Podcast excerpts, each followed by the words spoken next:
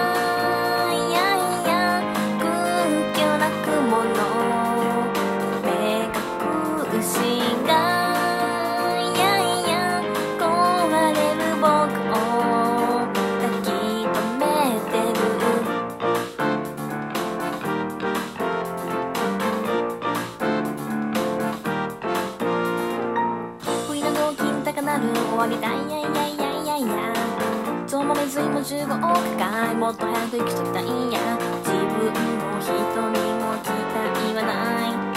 偽物で心満たしてく。傷つけ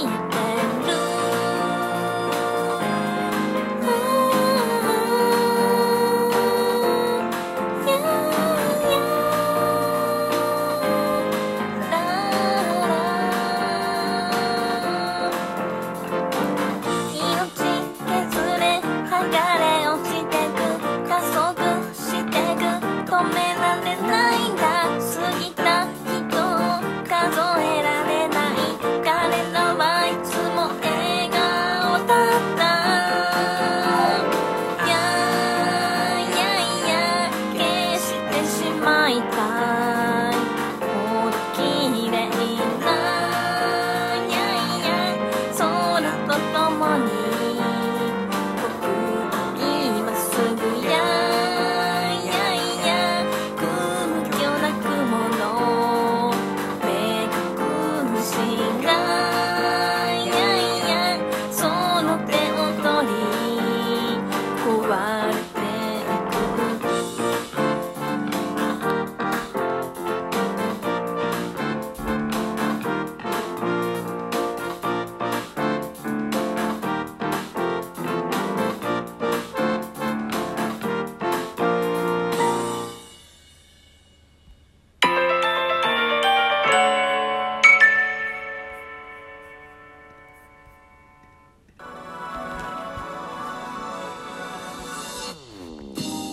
はい、えーお聴きいただきましたのは「えー雲の目隠し」という曲でした。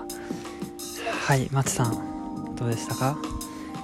えーっとですね久しぶりに聞きました。ちゃんと聞きました。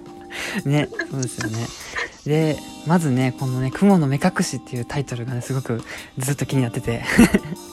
これはこれはどうどういう意図意図でしょうか？これは何ですかね。基本的に多分なんかちょっと落ち込んでる時に作った曲だと思うんですよね。あーなんか歌詞もね結構ネガティブ感があるよねと思って。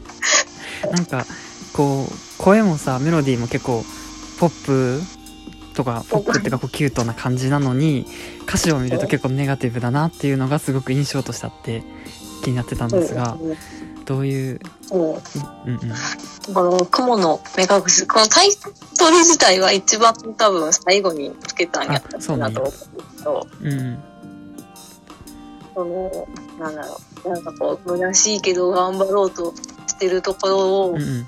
雲がね目を隠してくれるとなんかこう嫌なことからはちょっと目を背けながら頑張れるなみたいな感じだったとなるほどね、うん。あじゃあ雲がこう助けてくれてるみたいな感じ？その嫌なものを。そうそう。えー、そうなんや。目をしてくれるしなんかこう、あーって疲れたらなんかこうふわっとこう抱き留めてくれるみたいな。なるほどね。でもそのその雲の目隠しのことを空虚って呼んでるっていうのがさ さらになんか結局その方でも雲がなんかしてくれても自分うん。のの力ではないってこと？気持ちは変わらないから的にしないわけじゃないですか。深いですね。そうなんや。そういうことなんそうやなのでその一番最後のところの歌詞はこう雲がちょっと離れていっちゃうんですよ。ああなるほどね。えー、雲がいれば万事解決するわけじゃなくて、なるほどね。なんだかお悩みは尽きないですねという話ですね。なるほどね。そうなんだ。えー。えこれを作ったのは社会人になってからでしたよあれいねつだったっけ？でもそうやそうだと思いますよ。なんか大阪に帰ったりとかしてた記憶があるから、うんうんうん。だからだからやねなるほどね。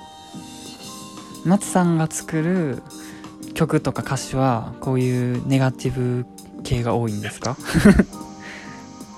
でも基本えでもそんなに作ってないんで、うんうん。猫の曲かうんうん。なんか作ってたね。猫の猫列車が好きな曲猫のやつはかなんか面白かったけどな それかこの曲か、うん。だからバラバラで。いやなんか多分ネガティブな曲を作った方がうんうん。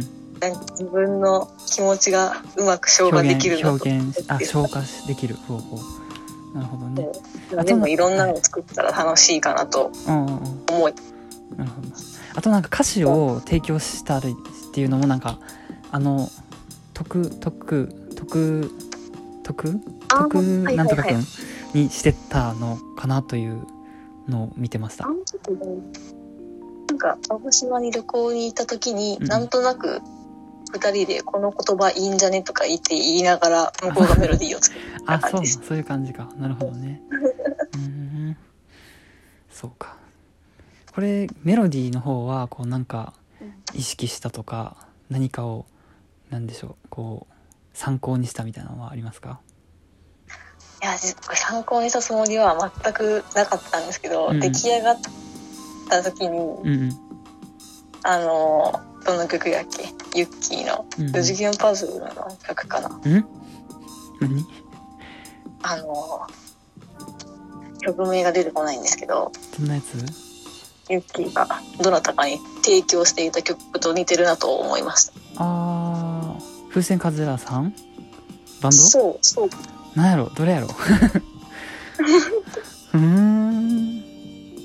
うーん。旅はそうじゃないけど A メロとかは確かね今持ってるけどうん。